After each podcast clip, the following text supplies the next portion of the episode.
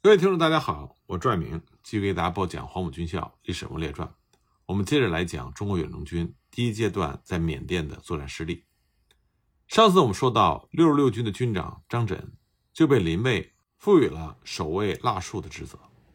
四月二十五日清晨，张轸呢就协同工兵指挥马崇六乘坐了吉普车，侦查通往唐吉的道路情形。他当时决定派出刘伯龙师的两个营。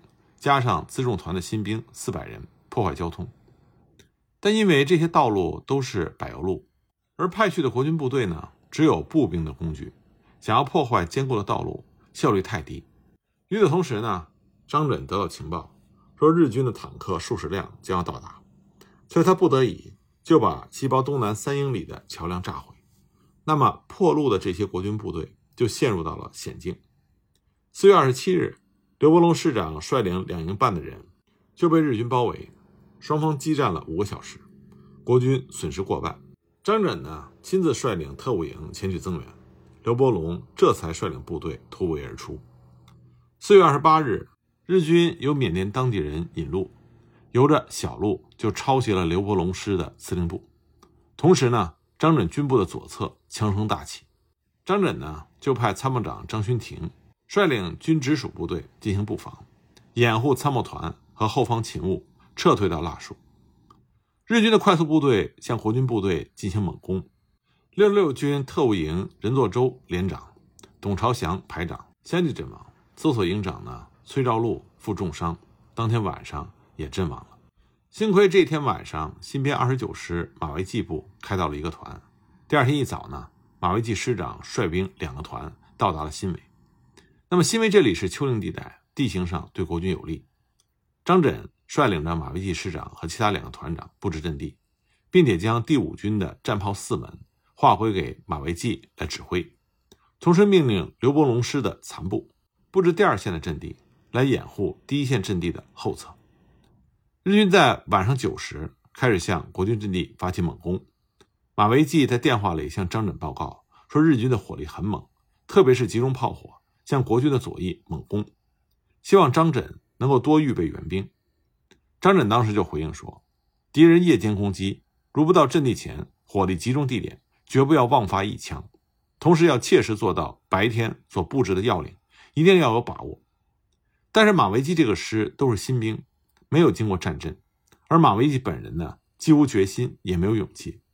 结果到了拂晓的时候，马维基这个师的师部电话已经接不通了。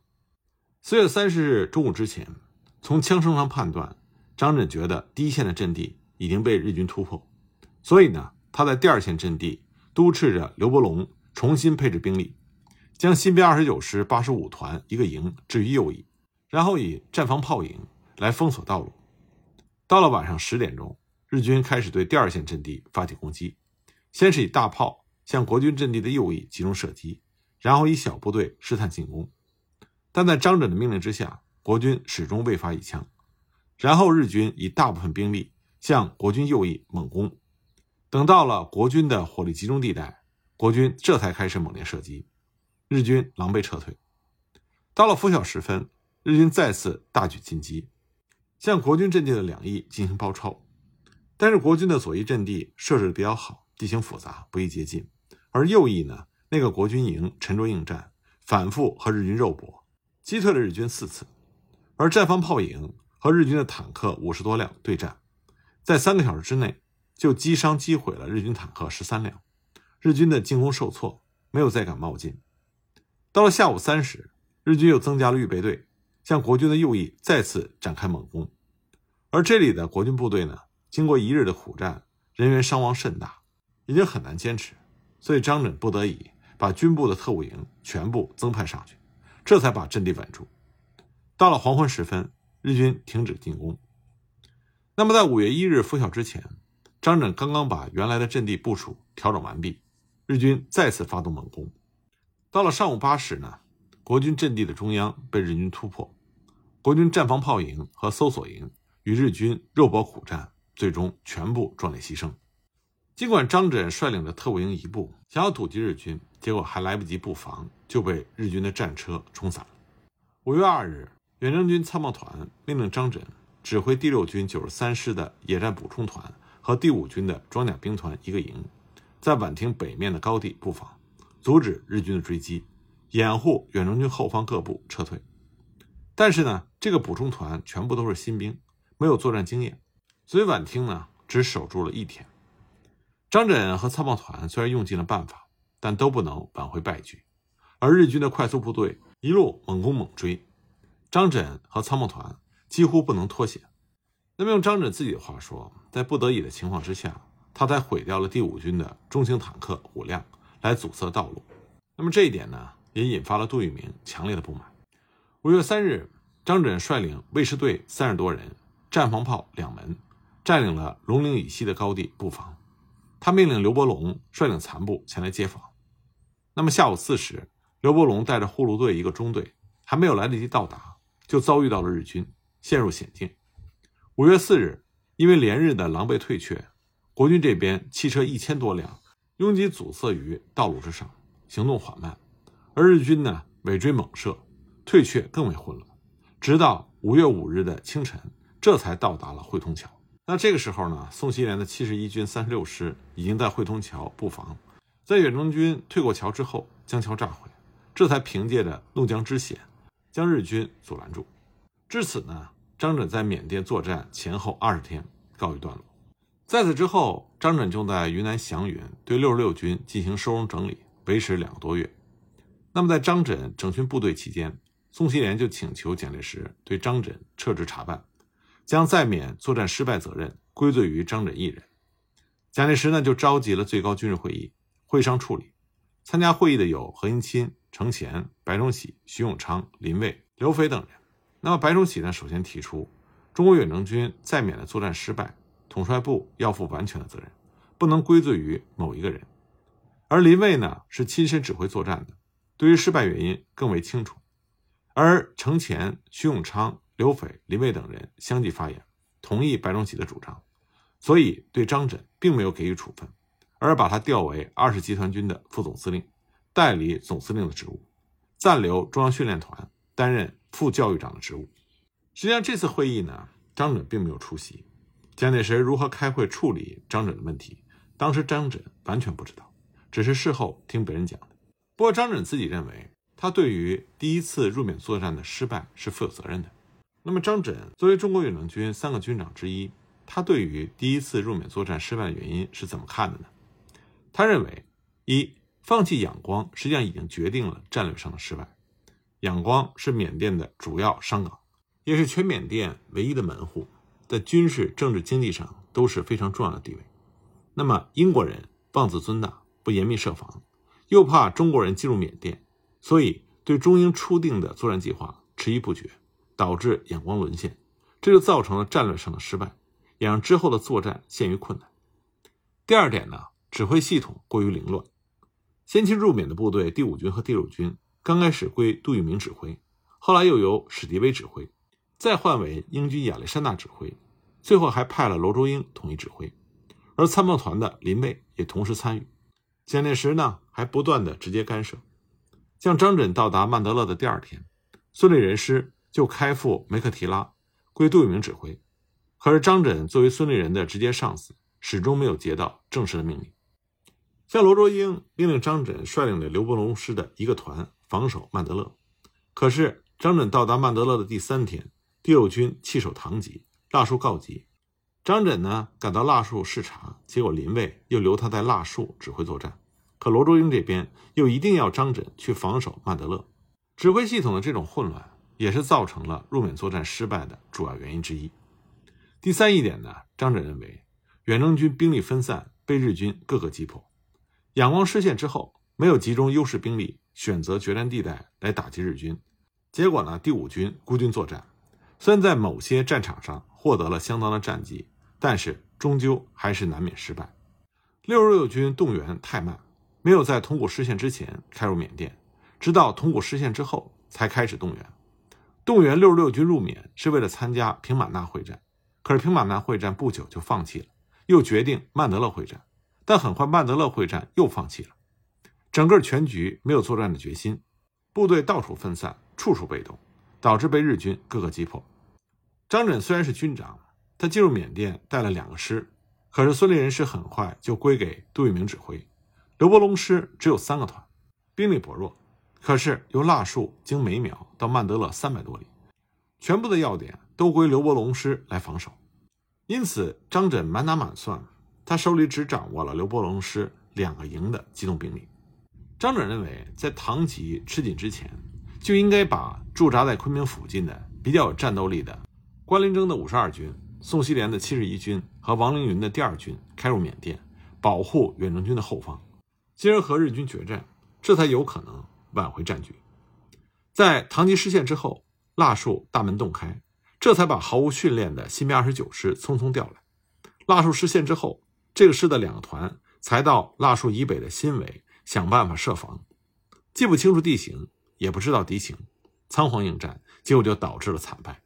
第四一点呢，张震认为，当时对于缅甸的地形还有敌情一概不明，像远征军的军部居然没有一张缅甸的详细地图。那么师以下的部队就更不用说了，地图上显示的实际上却没有，实际上有的地图上却没有。特别是从腊树到唐吉的道路，图上呢是一条小路。四月二十五日，腊树情况紧急的时候，张轸和工兵指挥马崇六乘坐车辆侦查道路和阵地，走了两个钟头，却发现全都是柏油路。最重要的是，西表以南小河的桥梁在地图上根本就没有标识。而对于日军的情报更是非常的模糊，国军友军之间从来没有准确的通报。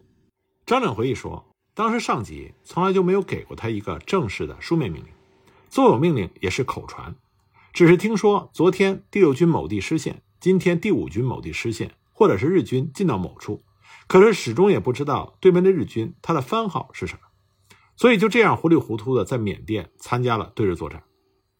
第五一点，敌我的兵力非常悬殊。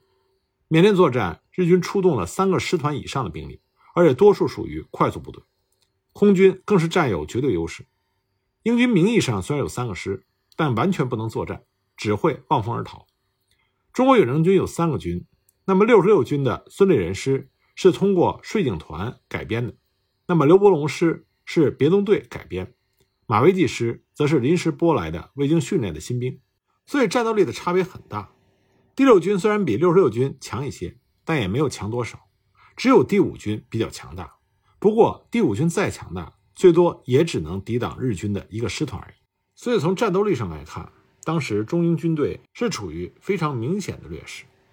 那么说完张轸和六十六军，我们再来看看甘立初的第六军。实际上，关于中国远征军第一阶段入缅作战这三个军的情况，讲的最少的就是甘立初的第六军。那么第一次入缅作战。甘立初的第六军主要担当的是东路作战，当时称之为缅东方面作战。他们当面的对手呢是日军的第五十六师团。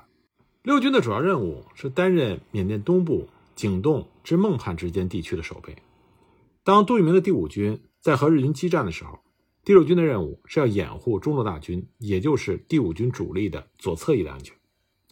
第六军当时的排兵布阵大略上是这样的。由北向南，依次是九十三师守备景东地区，四十九师守备孟汉地区，三百五十五师布防在累固和保乐之间，军部呢居中，在罗累姆靠近四十九师。实际上，中国远征军第一支出境进入缅甸的部队是来自于第六军。一九四一年十二月十一日，应英方的请求，以第六军九十三师加强的二七七团进入到缅甸的景东地区。来接替英军对泰北越南边境的防务，所以史料记载，珍珠港事起，九十三师奉列为我中华民国第一个师出国远征。景栋呢，位于缅甸东部的山脉之中，地理位置相当的重要。往东是老挝，往南是泰国，有泰缅通道相连；往北呢，有山路通向云南的车里和佛海。第六军负责守备的景栋城，这是。缅甸、中国、泰国、老挝四国交汇处的一座历史悠久、位置险要的城镇，历史上呢是当地土邦的首府。城内呢还有一座宫殿，也就是景栋皇宫，这是当地土邦唯一的统治者沙布尔王子居住办公的地方。那么英国人为什么让国军最先接防缅甸东部的景栋呢？根据国军将领们的回忆记述，这和英国对于当时时局的看法是有关的。英军认为自己是堂堂的大英帝国，日本绝不敢从正面，也就是南部仰光一带来攻击英属的殖民地缅甸，只会从中缅中老边境，也就是缅东发难，进而切断中国的国际交通线。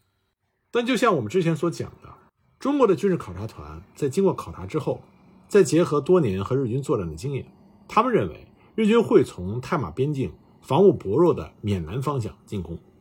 但英国人听不进去，结果误了大事。所以，按照英国人的观点，中国远征军最先进入缅甸的地点就落在了景栋。第六军九十三师是在一九四一年夏秋间从贵州来到云南，首先呢在云南罗平县驻防，后来因为战事渐紧，全师就不断的向滇南边境开拔。十二月份移入云南开远县，这里有通往石屏的铁路。之后呢，他们又到达普洱的思茅县城。渡过澜沧江，抵达了云南的国境线，部队铺开，分别布防在佛海和南桥这两个县。九十三师二七七团在出国之前，先进行了关于缅甸习俗的教育，然后才进驻景栋。当时负责接洽的是英籍驻景栋副行政长官埃文斯，他和国军的长官商讨之后宣布，国军部队自到达缅甸境内那天算起，无论官兵每人每月由英方。补助伙食费缅币八元，那么当时缅甸当地的猪肉价格是每斤只要缅币半元左右，所以呢，当时国军士兵们的伙食非常好，每顿饭都有配肉一大碗，而衣服呢是由英方仓库供应一部分，所以这种大块吃肉的生活，在当时中国国内战火纷飞、物资极度缺乏的情况下，让国军的官兵们觉得非常意外，当然呢也非常的开心。一九四二年二月上旬，已经进犯缅甸的日军开始了政治攻势。他们用飞机散发缅文的传单，说因为有中国军队在景东驻扎，所以要派飞机来轰炸这一地区。日军这么做的目的有两个：一是造成战事是由中国驻军引起的这种假象，来离间缅甸老百姓和中国军队的关系；第二个目的呢，是想试探和吓阻中国军队东进。因为中国远征军当时没有制空权。地面部队的装备也不能和日军相提并论，甚至还不如英方军队。面对空袭的威胁，当时负责的国军师长李国权命令部队深挖洞，积极备战。那么就在第六军积极备战的时候，远征军的中路在一九四二年三月十八日正式和日军打响了战斗。不过就在四月十六日，正当远征军的主力第五军准备平满纳会战的时候，结果东西两翼相继告急。那么西路呢？是因为英军根本无心作战，决意放弃缅甸，退守印度，所以完全不顾和中国远征军协调的作战计划和配合作战的约定，主动丢弃了战略要地。那么在东路，实在是国军第六军有心无力，因为在东部的广大地区只派了第六军的暂编五十五师防守。那么在防守吃紧的时候，只从担任后卫的九十三师抽出了两个团，让他们开赴前线防守。来阻击日军的装甲部队，可是九十三师在接到命令的时候，也在遭到日军的攻击。一九四二年四月十二日上午十时左右，有数十架日军飞机飞临景洞，低空盘旋，向九十三师的驻地进行了狂轰滥炸。投弹之后还低飞，用机关枪随意向街上奔跑躲避的行人进行扫射。当时景洞最显眼的建筑物景洞皇宫被炸塌，警察局的建筑整体下陷。警察局内部的地下防空洞完全塌陷，入内躲避的警察全数牺牲。当地的英属行政机关因为没有设立防空警报，所以日本飞机来袭的时候，最遭殃的是毫无防备的老百姓，死伤无数。而且最让吕国权惊讶的是，当时有人看到来袭的飞机，有些飞机的尾翼上居然是泰国空军的白象标志，所以当时吕国权就给军长甘立初发电报询问情况。第二天呢，甘立初回电说。九十三师当面之敌不是日军，而是泰国军队。当时远征军称其为太极雇佣军。那么甘立初就命令九十三师坚守防地，不得主动出击。那么泰国军队怎么会出现在缅甸战场上呢？原来在二战爆发之前，当时泰国的军事独裁者宋堪陆军元帅，他就和日本关系密切。一九四一年十二月，日军出兵保护泰国，在大东亚共荣圈的诱惑之下，十二月二十一日。泰国就和日本签订了同盟条约。一九四二年一月二十五日，泰国政府正式向英美宣战，而那位独裁者松堪元帅，他自认为陆海空军大元帅，积极的派兵参战。那么这次日军想由泰国进取中国云南，那么充当急先锋的，就是受到了日本蛊惑的，就是泰国方面的征缅方面军，由两个泰国的陆军师，第一师、第三师和一个泰国的空军联队组成。指挥这场侵略战的，就是日军的手无中将，他命令泰军由缅东的景栋出发，企图一举打开通往中国西南的通路。那么在遭到了空袭之后，九十三师的师长吕国权。在检查了损失之后，马上召集师部人员讲话，大意是提高警惕，注意防范有关问题。而且他预测空袭之后，日军的陆军实行进犯，所以他紧急命令师部的直属各单位，除了留少数看守营房和仓库之外，其余全部抽调前线协助作战。那么吕国权的判断是对的，之前的空袭呢，只是战争的前奏。九十三师当时的主要任务是担任景栋的守备，那么景栋的南面。泰国军队正在沿着缅泰之间的公路北犯。缅泰通路的桥头堡最前沿的阵地有一条河，河上有座桥。接管英缅军守桥的是九十三师的一个连，连长叫做刘学发。当时大批的泰国军队依仗着密集的炮火掩护，向这个桥头堡推进。刘学发连长呢，带着全连的国军官兵死守不退。但是敌军借助着空军掩护，攻势正猛。在危急关头，为了防止敌军从桥上通过，这位刘连长一面指挥着残余的官兵猛烈还击，一面提起机枪亲自跑去炸桥，最后呢把桥炸断了，让敌军想从桥上渡河快速向景东进犯的企图成了泡影。但是这位刘连长也壮烈殉国。那么泰国军队无法前进，只好暂时后撤。四月十六日，日军的指挥官手无中将亲自督战，泰国军队呢又开始向九十三师发起了猛攻。九十三师二七八团。和泰国军队第一师展开了近距离的肉搏战。那么泰国军队的士兵完全没有见到过这种肉搏拼刺刀的架势，当场就有一百多人投降。中国军队还俘虏了泰军的一名少校营长。就这样，九十三师连续作战三天，并没有丢掉一处阵地。那么征缅方面军受挫的消息传到曼谷之后，泰国军队最高指挥官就把大象部队调往景东方向。五月二日，泰军的大象部队。抵达景东前线，国军九十三师的官兵大多数人都没有见过大象，感觉到很好奇。然而就在他们好奇的这刹那间，泰军的战象开始冲进九十三师阵地，骑在战象上的泰国士兵疯狂地向国军士兵进行扫射，结果国军死伤甚大，仅当天就损失了一千五百多人。但是李国权指挥九十三师仍然在泰军的猛烈冲击之下拼死阻击。让泰军始终没有能够攻下景栋，为东线保存了一块较为坚实的后方。但在整个东线战场，局势则是恶化了很多。关于这方面的情况呢，我们下一集再继续给大家讲。